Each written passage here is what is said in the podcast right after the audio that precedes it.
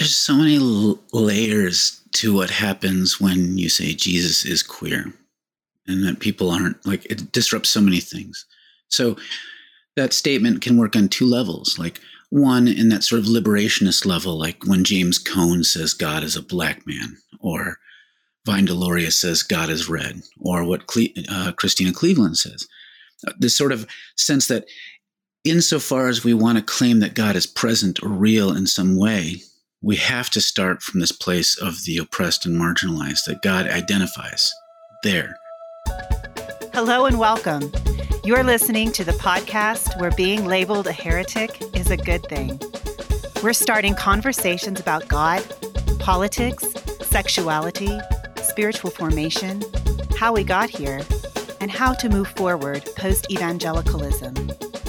Nothing is off limits in our conversations with scholars, seekers, activists, and writers in our quest to uncover the heart of faith. Welcome to Holy Heretics.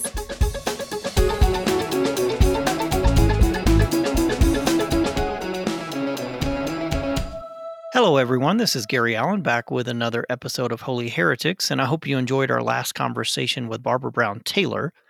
One of the joys I've found of being in this space is the opportunity to listen and learn from so many different voices and stories representing the spiritual journey. And today we are going to explore the subversive, prophetic side of spirituality as we hope to uncover opportunities to free ourselves as well as our neighbors from the systems and the people and theologies seeking to dominate and malform our hearts and minds, souls, and bodies. And by systems, I mean the normative beliefs that just surround us on a daily basis. It's the, it's the water that we swim in, it's the air that we breathe. It's things like whiteness or cisgender ideology or patriarchy, militarism here in the United States, capitalism, white supremacy, nationalism, and then the religious fundamentalism that prop up all of these beliefs and ideologies in a sense, resisting all of these inhuman ideologies is one of the best ways to love God and to also love our neighbor. In the Gospels, we see that Jesus tells us that whatever we've done to the least of these, we have literally done it to him. And that means, in a very real sense, how we treat the least human person the trans kid, the queer kid, the poor, the non white, the female, the non American, the homeless, the immigrant, the refugee the unintelligent, the unappealing, even MAGA people. The way we treat them is the way we treat God. And when we see them marginalized or victimized, we should recognize God being marginalized and victimized in their place. And so the best way to love God is by loving our neighbor and freeing our neighbor from those systems of violence and oppression. And one of the ways that we can do this in the modern world is through the posture and the presence and praxis of resistance. Now, I'm not talking about violent resistance, I'm talking about more of the nonviolent resistance that we saw in Dr. Martin Luther King or Nelson Mandela or even Gandhi. And Webster describes this notion of resistance as the inherent ability of an organism to resist harmful influences. French philosopher Jacques Ellul said it best when he wrote, Christians were never meant to be normal. We've always been holy troublemakers who do not accept the world as it is, but we insist on the world becoming the way God wants it to be.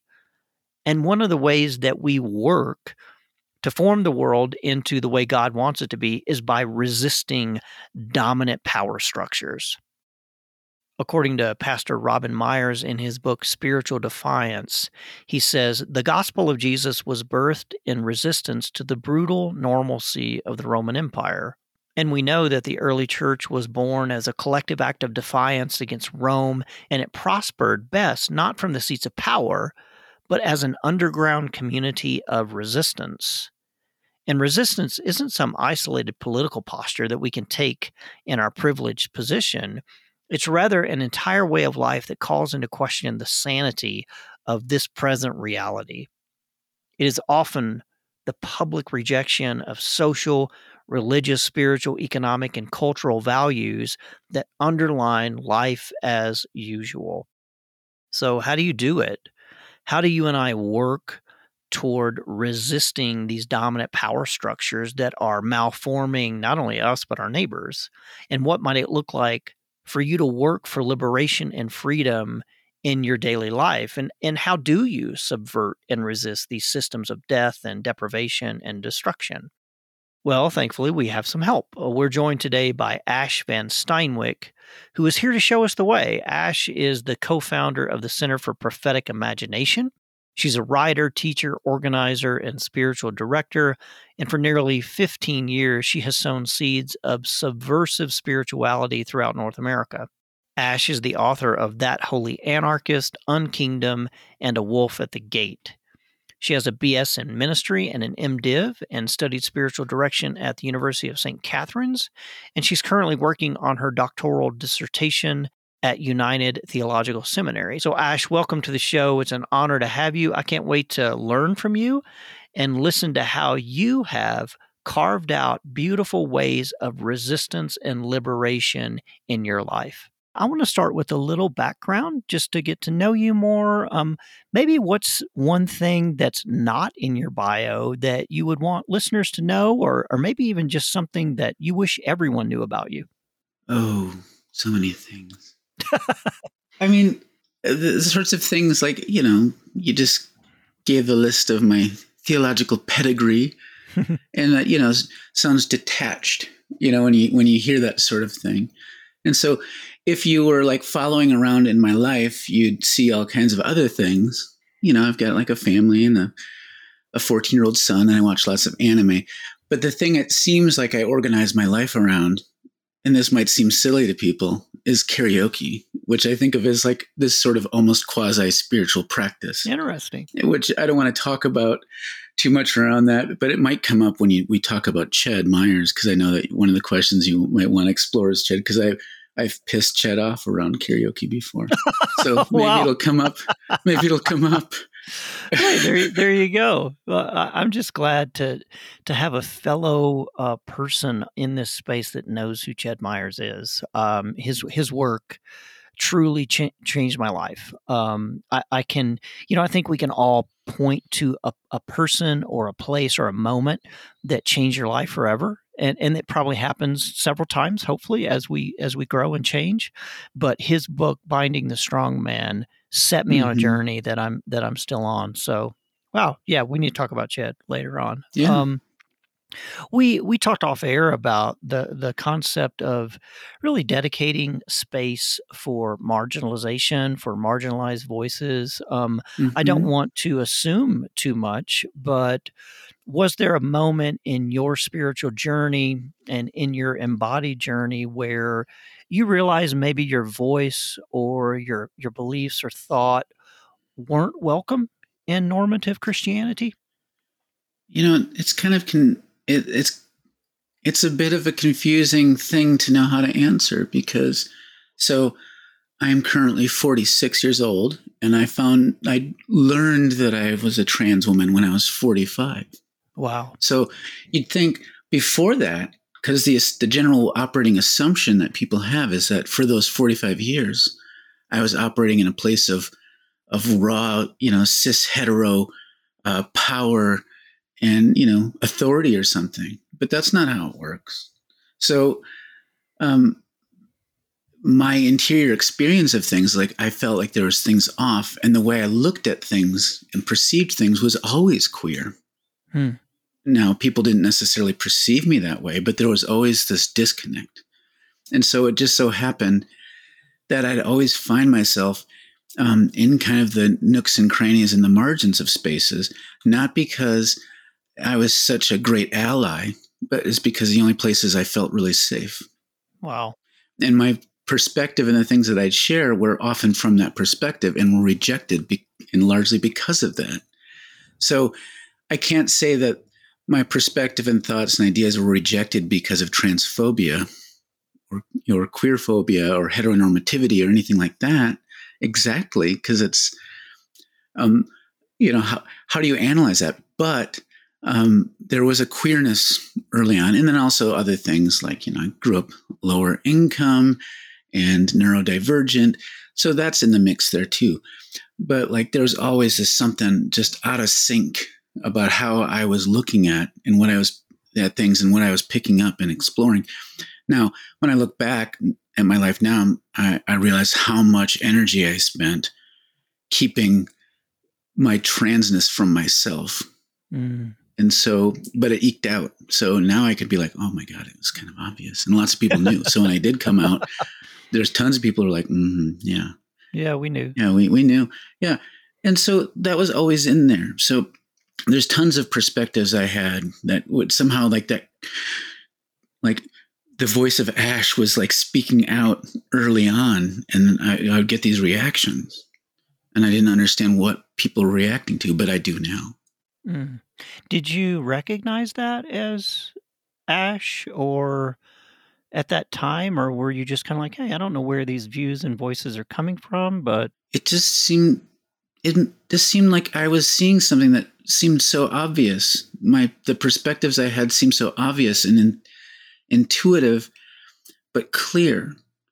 And then when I point them out, people react. Mm. Like I had this tendency, this noticing of who was excluded, and this sort of way of not judging things the way other people would want to judge things. It was just I felt out of sync. Hmm. And I felt miserable about it because I didn't know what was wrong with me. Mm. Like, why am I out of sync with everybody? Yeah. Well, I do understand now. So it was the the queer magic was there even then, but I didn't. It wasn't to the level of conscious awareness of where it was coming from. Now, I would have associated that as part of my vocation, and and I would have seen that as sort of a, a spiritual thing, like the spirit of God was somehow in it, mm-hmm. and I still see it that way. So now I just get to offend people intentionally by like referring to Jesus as queer and the Holy Spirit as queer, and they think yeah. I'm being playful about it, which I am, but I'm also deadly serious. Like I don't, I'm not saying that in some sort of metaphoric, flippant way. Right. It's just a playfully serious way. Mm-hmm. So what does that mean to you to say Jesus was queer? Because I've I've said that and pointed to that. You know, anytime you you change the pronouns, you change the description um, of referring to God as a cisgendered white male dude, uh, everybody gets pissed off, right? I mean, I, I just mm-hmm. spoke with mm-hmm. I just spoke with Christena Cleveland, who refers to God as a black woman. If mm-hmm. if you can if you can revert refer to God as queer or trans, um, what does that mean to you and and what are the messages that we maybe aren't seeing or or receiving when we only see God as you know this normative um, cisgendered white dude. There's so many l- layers to what happens when you say Jesus is queer, and that people aren't like it disrupts so many things. Mm. So that statement can work on two levels. Like one in that sort of liberationist level, like when James Cone says God is a black man, or Vine Deloria says God is red, or what Cle- uh, Christena Cleveland says. Uh, this sort of sense that insofar as we want to claim that God is present or real in some way, we have to start from this place of the oppressed and marginalized that God identifies there. Not in some sort of weird, like God's everywhere, so you know, hashtag all lives matter kind of sad way that, you know, dominant culture wants to do. But no, there's a particular way. So there's that kind of sense, like, oh, Jesus is queer in that sort of solidarity way. Um, but then there's also the other layer, like, no, well, you know, we can't really use. It's it's funny. People get upset when you somehow use queer terminology, like, and and you refer to Jesus historically that way, but then they don't get upset the way we translate the Apostle Paul's words at, to refer to homosexuality. I'm like, well, no, homosexuality is a modern concept, right? And that's being imported back. Um, and so queerness is just a framework for looking back. You know, we can look at all kinds of things through that lens. Now, would Jesus in ancient Palestine say, Yes, I'm queer? Like, no, that's like a foreign concept. Mm-hmm. But um, at the same time, the idea of a, a hard gender binary with our definitions of heterosexuality like we can't we have this bad assumption of thinking everything further back in time is increasingly conservative. That's not true. and things in the future don't become progressive, more progressive. Mm. That's a weird way of seeing history that's not accurate. That's a philosophical grid. And if we went back, we, things are queerer than we think they are. and Jesus did not fit the ideal of what some dude is supposed to be. Mm. Um, so there's that sense that Jesus um, was queer. But then also, like, let's just take uh, the Orthodox view of Christianity at full seriousness that somehow Jesus is the firstborn among the resurrected of the dead. Um, when Jesus told us like that you won't be given in marriage, and so all of our sense of gender and sexuality is out the window right. for Jesus. That's already queer, and also Jesus is in a polyamorous relationship with the sum totality of the body of Christ that's hella queer. So like we can't just be acting as though Jesus is a cis het dude floating up in heaven. And when we talk about Jesus in those cis heteronormative ways, no one gets upset. But if you start wondering, like, well, maybe there's something queer going on here, people freak out. Right. And so there's all those layers. Mm-hmm. And it, what it does is exposes what people think of not only as normal, but what people think of as holy. And it exposes the fact that they see me as fundamentally profane. And that my assertion that somehow the Spirit of God animates my transness and my sexuality is offensive. Mm. And that, to me, is a wonderful thing to start discerning around with somebody if they're willing to go there. And most people aren't. No, no, I, I don't think they are. So I want to ask maybe a, a little bit of a, a personal and professional uh, question about liberation and and what I've seen you describe as liberationist spirituality. That's kind of the mm-hmm. intersection mm-hmm. in which you live and move and have your being. Um, is that different from the kind of classical academic study of liberation theology, or, or can you can you help can you help us un, un understand that? I mean, it's a hazy distinction. So if you like Google liberation spirituality, you know, liberation theology stuff comes up. Mm-hmm. And so like you'll hear, you know, you'll read someone like Leonardo Boff write about spirituality. And but Leonardo Boff is a liberation theologian. And so on one level it's maybe the same thing, but to me it's about um, reframing the focus and the priority. So usually when folks talk about theology, we're talking about ideas, particularly in some sort of academic way. Mm-hmm. Um, so you you maybe you get regular people talking about theology, but it's more like for specialists. Like it's kind of like this discipline, right? Mm-hmm. But spirituality is something that everyone who, unless they really claim some sort of atheist sp- space or agnosticism where they're just indifferent to it altogether, will claim to be pursuing some sort of spirituality. But they might not say that about theology, even though we, we might know that, well, you can't be doing spirituality without be doing theology. But there's something we kind of understand that spirituality somehow comes from the ground up in a way that maybe we think that theology comes from the academy down. Mm. So that's part of the kind of refocusing. Because mm whether we like it or not, if we especially if we start talking about Latin American liberation theology, was generally done by well-educated um, people, mostly of European descent, to reflect upon their experiences in solidarity with um, oppressed peoples in Latin America. Now we do see some liberation theology emerge from the oppressed people of Latin America, but that's not generally what was happening. Now, the spirituality that was emerging, though, that's different. I see. Like that's where that was coming from. So it's kind of a way of centering on the experiences and practices of people who are experiencing oppression, who are longing for justice, and asking what are the unique features and aspects of that and the particularities of it. That makes sense. And saying, like, how do we focus in on that? And prioritize that before it, bubbles, before we like let it get captured as an academic exploration. It's like, where's the, what's the embodied day to day way of being that someone who is grappling with these big questions, who's experiencing oppression, how do they understand their spirituality and how can that be nurtured and cultivated in a way that is is life-giving and attends to their longing for justice in like some sort of deep way.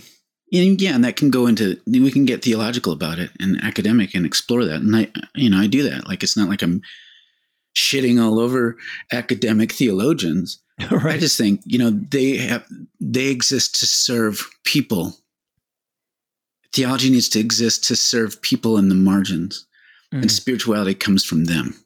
So i think it's just about focusing on that and developing practices from that place I like that.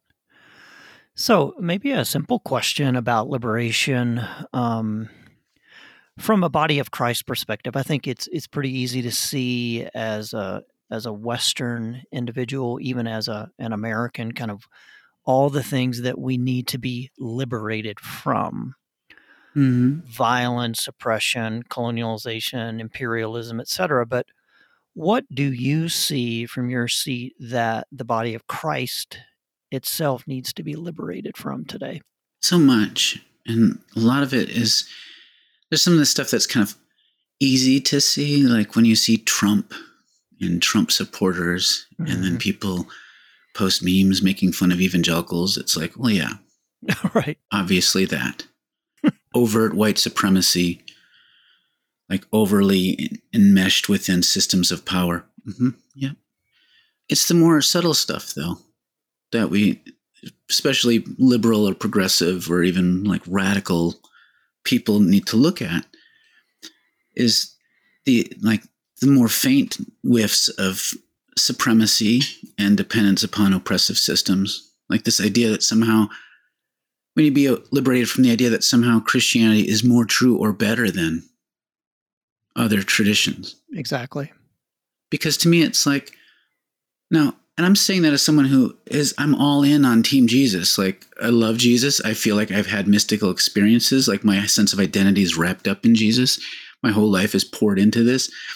Um, and I, I don't want to, f- and I don't like the way a lot of interfaith stuff flattens everything and makes everything kind of the same. Like, so, um, so I'm not talking about that. It's this recognition of like, well, I can talk about difference and value Jesus without ever having to go into better than. Just like I can be married and not start having to say my spouse is better than all the other spouses. Like you don't have to go into that. That's a weird relational thing to do. That why do you have to take something that's intimate and relational and immediately move to a place of dominance and power? Mm. That's a ridiculously ingrained habit in most streams of Christianity, no matter how progressive they are you can tell when you get people get defensive when you start challenging things. And then just the way that practically shows up in being dependent like even the most progressive of organizations and groups will still cater and acquiesce to its conservative elements because of money. Exactly. and so and when that happens that means they're going to prioritize the money people over the oppressed people.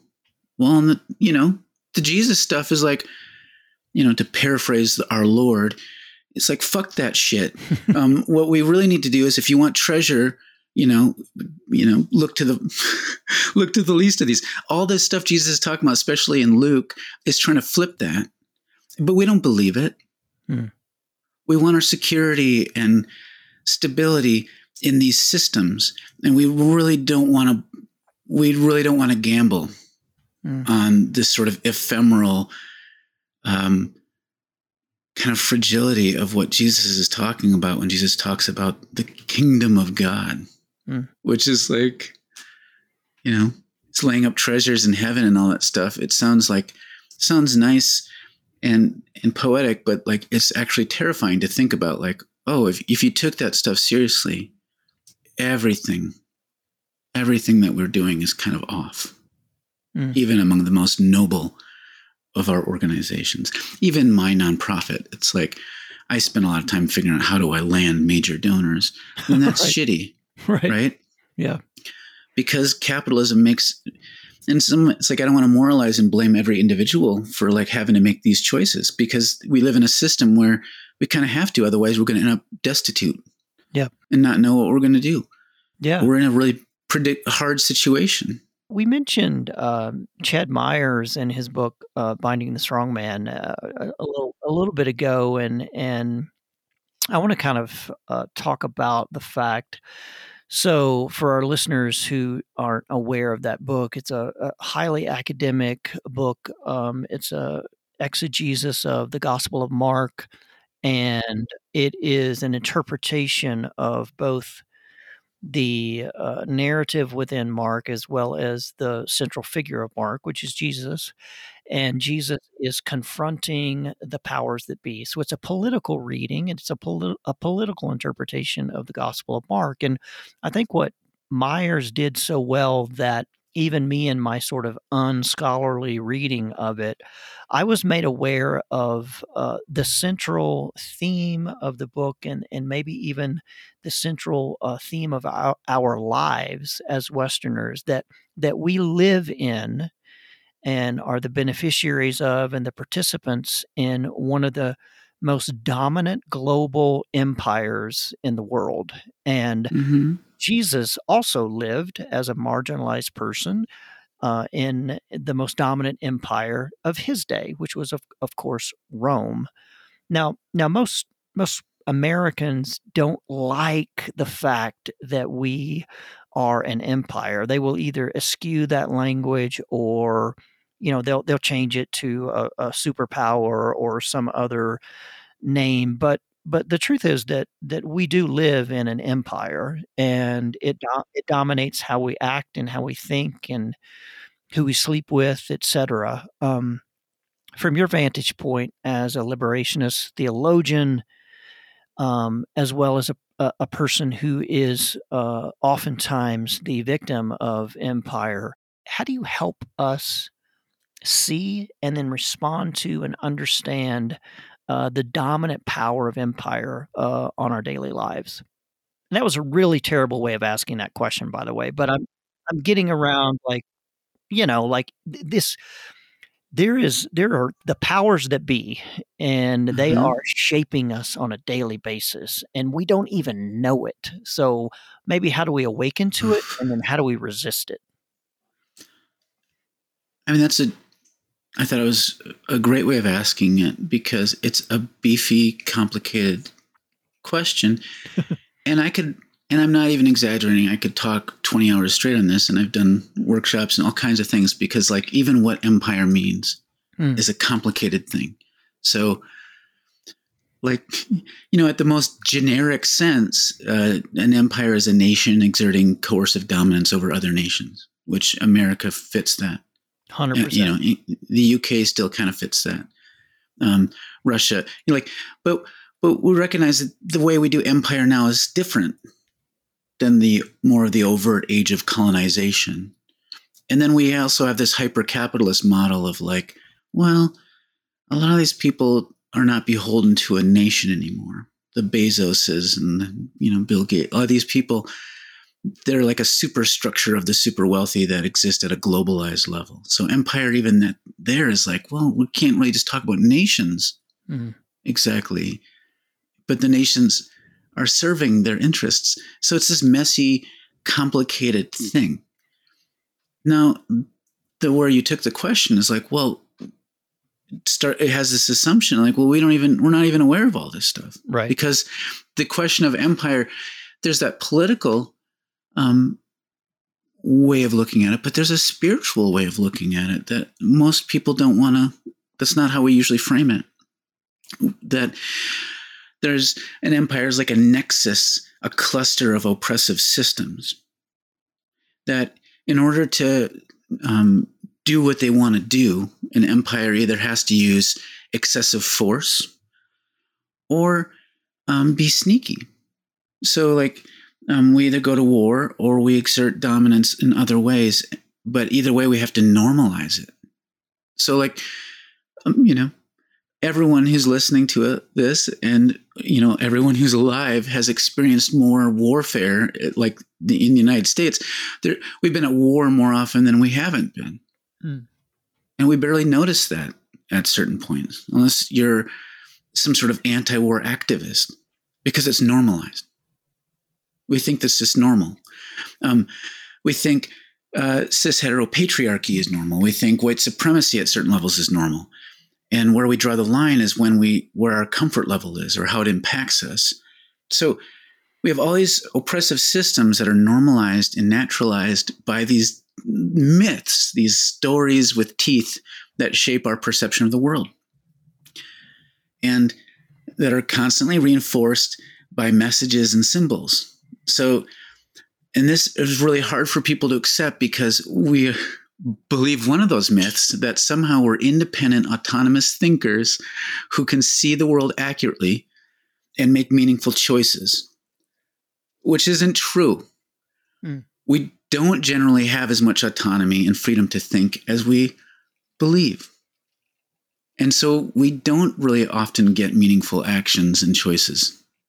Like I like to tell people that I'm 99% deterministic, that all these systems so shape our subjectivity that we're kind of fucked. Mm. Um, that that all of my faith and spirituality lives in that remaining one percent, and that the only way to begin to really resist well isn't by having some sort of really good blueprint, as much as that might offend my you know Marxist Leninist friends.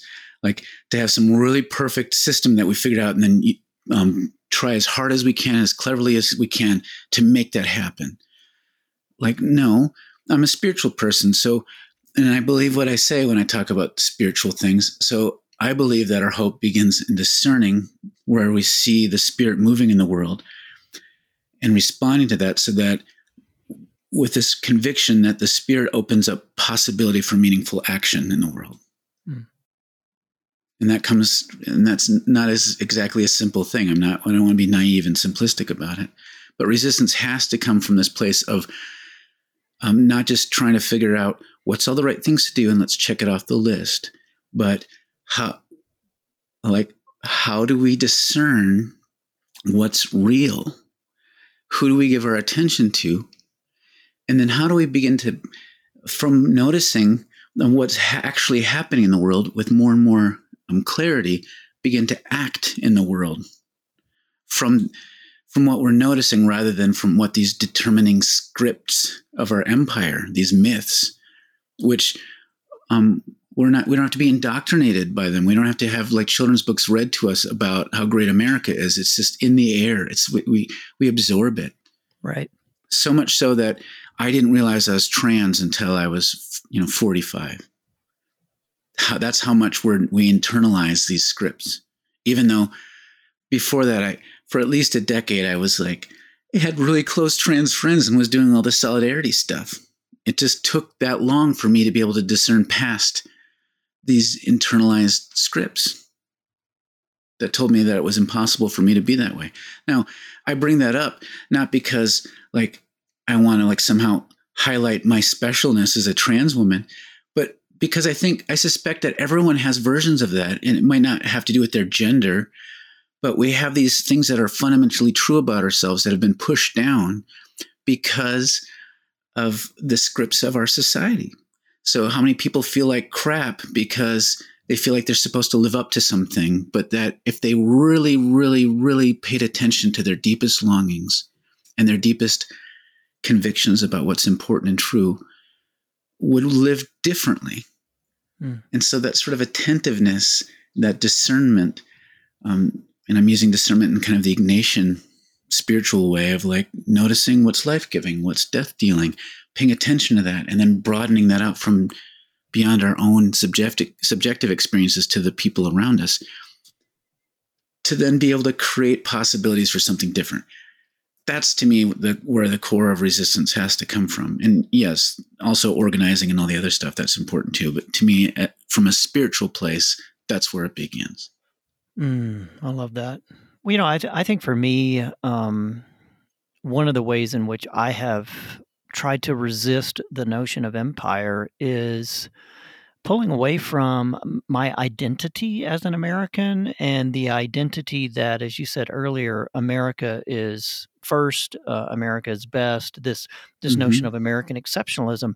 The problem is it is everywhere, um, mm. and of mm. course that idea and that concept of American exceptionalism of patriotism it, it's one step away from uh, militarism, right? Because there's Yeah. there's hardly there's hardly any conversation about what it means to be an American and what it means to be patriotic that doesn't involve violence and our military. Um, Mhm. and when you begin questioning that, oh my God, I mean, you are a radical. You're an outsider. My wife and I and our kids live in Colorado Springs, and Oh, it, it wow. is yeah ground yes. zero. Yeah, it, it, it totally is ground zero for so many of these things that come together to form just our view of the world. I mean, we have, uh, you know, white uh, evangelical conservatism. We are dominated here in this town by the military. Every Saturday, the when Air Force football plays, the F-16s fly over, right? And so Mhm. It that is a liturgical act and it is moving us and, and framing us to worship empire to worship america um uh, what what do maybe what are some of the small ways in which we can resist we can subvert the very empire that we live in? Or or maybe a better question how have you subverted the american empire in in your life uh, through uh, through and motivated by your spirituality Oof. You know, to me, you know, there's the big and small ways, and and to me, it's, you know, you know, I don't want to. I could slide into my dissertation right here, which would be perilous for everyone listening. To me, part of it is kind of connecting that inner work with the outer work, so that we like instead of there's this instinct that people have, and I think it comes from sort of that purity culture idea of being anxious about doing the right things and performing it the right way. And so, and it's the difference between, you know, I'm, this is a little detour, but I'm getting somewhere with it, I promise. It's the difference between when someone is anxiously trying to correct themselves for mispronouncing me. Mm. And you can tell, like, I can tell it's like, because they don't want to be seen as a bad person, they want to get it right. Yeah. Versus the people who are doing that because, like, they love me and they want to make sure that I'm being respected and they want to make sure we have an integrity in our relationship. Mm. Those are two different impulses. And they're often mixed together. So I'm I'm sympathetic to that. Now, why do I bring that up? Um, this idea of how we resist, it's easy to fall into it as like trying to live up to some new script. Of like, well, the kingdom of God looks like this. So I'm going to do this sort of thing. And I've burnt out trying hard to be a radical Jesus person because it wasn't coming from a place where I was really attending to my own soul as part of that process. And, and this, you know, for me, like w- one of the things that I'm doing with my dissertation, it's building around a model for discernment where we understand, like, so if I recognize that part of the stories that we tell around whiteness aren't just harmful for people of color, but also for white people because it's a bullshit story. Mhm. Whiteness is a construct that was made up in order to legitimize slavery. That's where whiteness comes from. Yep. Before that, we didn't use the category of white to differentiate people. Yeah, we were German, we were English, we were whatever. And so, tied in with that is a whole bunch of stories hmm that are harmful for white people because we can't live up to the manifest destiny of what it means to be white. Most of us are failures at being really good white people. So we feel like shit, right? So it, we're trapped in it too. Hmm.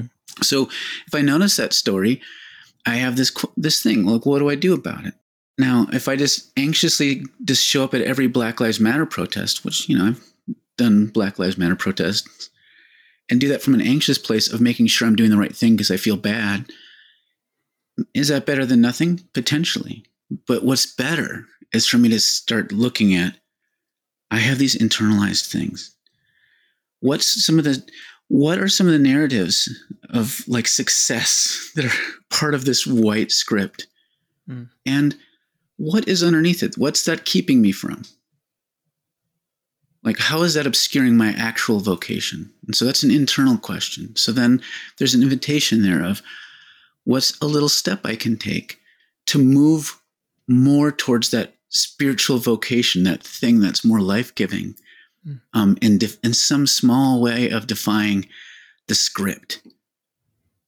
And then I can also look outward, outside of me, to the systems of white supremacy and then see show up um, in solidarity for Black Lives Matter stuff, but not from a place of performing, but realizing, oh my God, this is an external expression of that same struggle I'm working with internally. So mm-hmm. now, me showing up on the street is an outward expression of this inner work I'm doing. And so I'm doing this from a place of real, vulnerable honesty, not from a place of performing anything.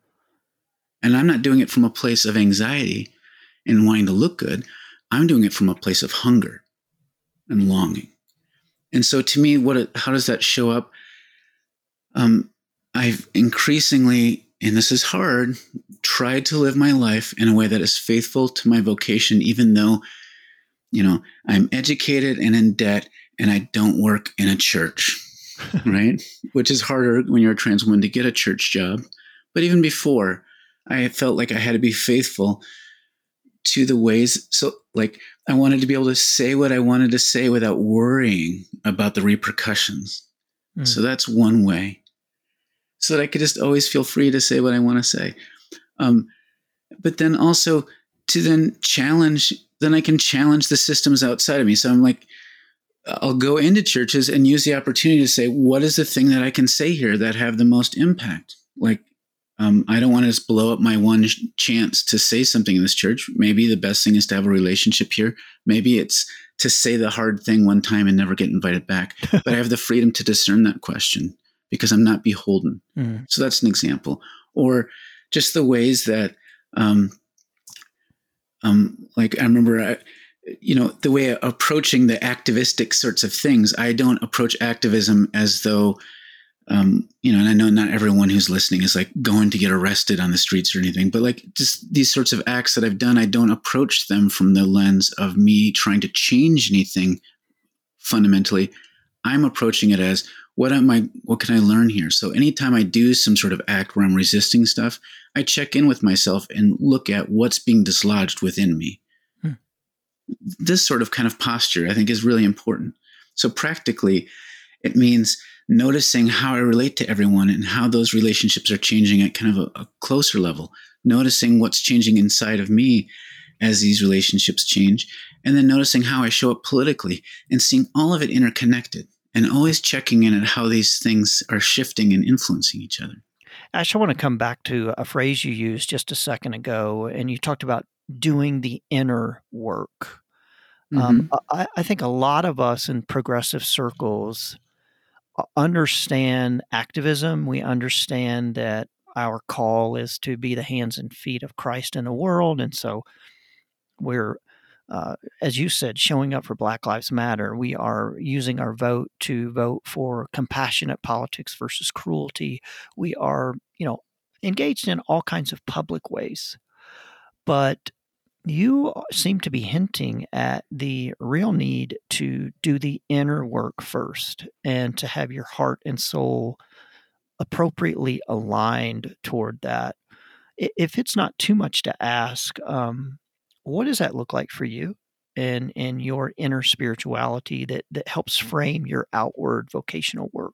I wouldn't say it's um, that the inner work has to come first as much as like I I've been using this word more and more lately, recursive.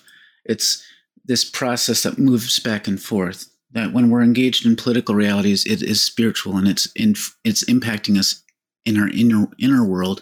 And then we're, when we're doing inner work, um, the political forces are still there. And so being aware of that in both spaces, because one of the other myths that we've inherited is this idea of a divided world or a bifurcated world where there's a political world and a spiritual one, or um, social and personal. But everything's political, everything's spiritual. Mm. And we need to know that. And so, how does that look? It's like um, I try to be um, fiercely honest with myself about discomforts that come up when I'm in political spaces or when I'm engaging people um, who are you know experiencing different kinds of oppression, and I feel frustrated about it. Like I'm not going to just um, avoid conflict, be conflict avoidant, and just kind of do the performative nice thing. Because like for me personally, um, and I've seen this from the outside, but now I'm experiencing it from the inside. Um, the worst thing for me is not conservative people who hate trans women talking bad to me.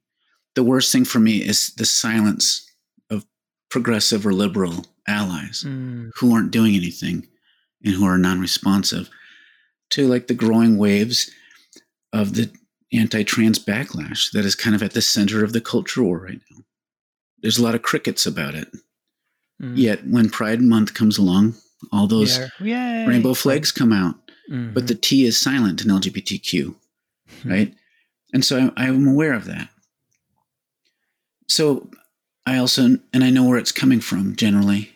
And so I notice, like, well, that happens to me too with other people's struggle. And so I have to be willing to sit with the discomfort and look at it and ask why. And not be afraid to look at that. And so um, when, if I look at solidarity or showing up in different ways as a spiritual practice, it's not because I'm trying to moralistically do the right thing. It's because I'm open to the possibility that it's going to shake something loose that's unsavory, but that there'll be an invitation for me to grow and heal. Mm. And that I should welcome that. And that's really hard for progressive and liberal people to do hmm. because you know we have our own purity around this stuff mm. um, but that's what's at stake so when i have racist thoughts that come up i will recognize I, i'm not going to blame myself too much for that because i didn't put it there mm. that was put in me and but i'm not going to hide away from it or legitimize it or justify it i'm going to sit with it Hmm. That it's possible for me to have racist thoughts even while I'm at a Black Lives Matter protest. and I have to hold on to that and say, these two things, I'm struggling with white supremacy inside me and outside of me at the same time. And these are both part of the struggle.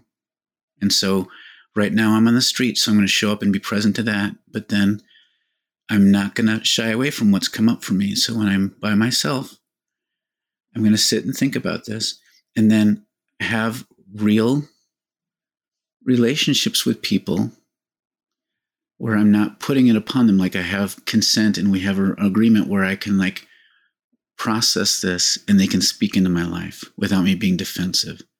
Now, people are so touchy right now about woke culture and they freak out about it. I'm like, no, um, this isn't performative, polarizing, like, um, you know, shrill stuff. This is part of transformation. Like, I really want to uproot this stuff, not because of self hatred, but because I love myself so damn much. Mm. I really want to be transformed and whole and healthy and be able to be a part of the struggle and present and filled with joy.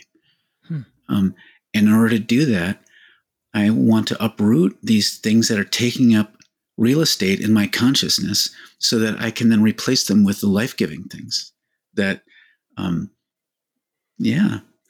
And like you, I think that's where it gets really spiritual and we have to start thinking that way and believing that way. Otherwise, we're just, this is what, what will end up happening. And I think almost every um, group who is struggling against oppression knows this that um, that if you get a bunch of performative white liberals who show up, they can turn on you whenever they get exhausted. Like what happens is like if you're just doing this because you think it's the right thing and you want to be a good person, the moment you're too tired to keep doing it and there's no social benefit for you to do this at all, you will just join with the fascists. Right. This is what happens. Like and that might seem like it's overstating it, mm-hmm. but that's what happens. And so so I'm looking for the people that I consider my friends and allies, people are in solidarity with me around stuff I want to know why what they're in it for. And I think that's true probably for any struggle. Like they, you have to have a properly selfish reason for being a part of it. And for me, the reason I care about Black Lives Matter, I'm using that as an example because you know I live in Minneapolis and George Floyd Square is a mile south of me, and this is all mm-hmm. still recent history. Um, because I think the carceral system of police and the legal system and the prisons is horrible for everyone. Um, and for me personally, like it, yes, is it compassion for, um, you know, people of color who experience violence disproportionately? And, and now as a trans woman, am I part of a disproportionate a recipient of um, police violence? Yes, I guess I fit into that category now too. But hmm. for me, it's more than that, more than that sort of compassion thing. It's about this sort of recognition that I can't really get at the core of the toxicity of whiteness in my own life unless I'm in solidarity with other people who are struggling at it from a, a more grounded place.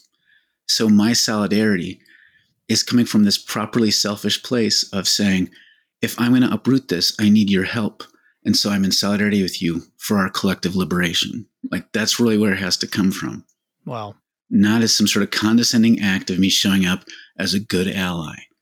And for me as a trans woman, I don't want cis people showing up because they feel bad. I want them really believing that I have queer magic that'll help mm-hmm. break their curse of patriarchy in their life so that they can be more liberated to show up.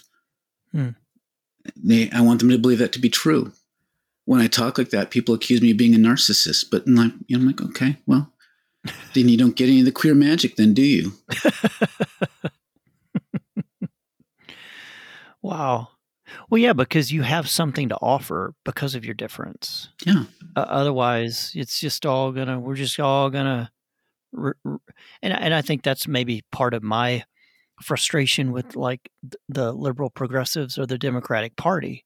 It's like, well, how how different mm-hmm. are you than the white supremacist and fascist in the Republican Party? Because it's still just all about you. It's still just all about maintaining your white power. You're just going about it in a maybe a cleaned up version it's softer and gentler generally.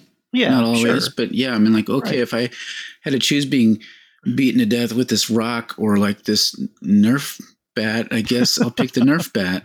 Right. But I'd rather not be beaten to death. Thank you. Still hitting me, right? Yeah. Wow. Oh man, I think we could go on for like another hour, um, and and that, which probably means uh, uh, we need to have you on the show again. But I'll, I'll, let's just end with maybe one uh, one last question. Um, in, light of all of this, what gives you hope? I hinted at it earlier, like this when I give my little spiel, and I always this is one of my go-to things that I talk I say a lot the the 99% deterministic spiel Mm. Like my hope is not that 1%. Like I really believe the Holy Spirit opens up new possibilities where there wouldn't otherwise be one. So whenever I'm talking to someone and I see something stirring in them, where they're like breaking free um, from something like and i don't you can't predict when that'll happen when i see someone like stirring and being agitated and they're t- following some sort of deep invitation to move in a new direction i believe that's the Holy Spirit at work. And we could maybe you could name that some other way. There's non-theistic ways of naming that, and that's fine. Like, hmm. but I find hope in that. And then when you somehow you can see that in larger levels, sometimes socially and organizationally, things break like that, and all of a sudden shifts happen that wouldn't that are not predictable. And so I have a lot of hope that something's going on and that if we attend to that and give our attention um, to, you know, to the margins, to the places where Jesus says, hey, look over there, rather than to the halls of power, to the places of dominance, to the celebrities. If we're giving our attention to where Jesus says we should be giving our attention and we're noticing, we can see these little things bubbling up all the time and something can happen. Hmm. And that's where my hope is. Wow. Ash, thank you so much for your voice, for your embodied presence, for your uh, theology. For those of us who want uh, more information from you, where can they find you personally and, and maybe even professionally with the Center for Prophetic Imagination? Yeah, so um, you know, we have a website on propheticimagination.org. And if you look Center for Prophetic Imagination up on Facebook, we have a strong Facebook presence in particular. And yeah, folks should follow us there. We've got some stuff coming up this fall and in the early year that hopefully people would be into. So they should check that out. And personally, um, um, I have a Facebook page too, and that's probably where I'm most active as, I guess, uh, as a Gen Xer. Like the Facebook is like a Gen X wasteland at this point. It yeah. seems like, but you know, you just you know, Facebook me, Maki Ash Van Steenwyk. But then I also, um, if you look at Maki M A K I Ash A S H E dot com, um, that's my personal website, you can find me there personally. Okay. We'll do that. Thank you so much. This has been an incredible conversation, and uh, hopefully, there'll be more to come in the future. Yeah. Thanks for having me. Thank you for joining us. This episode was produced by the Sophia Society and written by Gary Allen Taylor. Music is by Faith in Foxholes.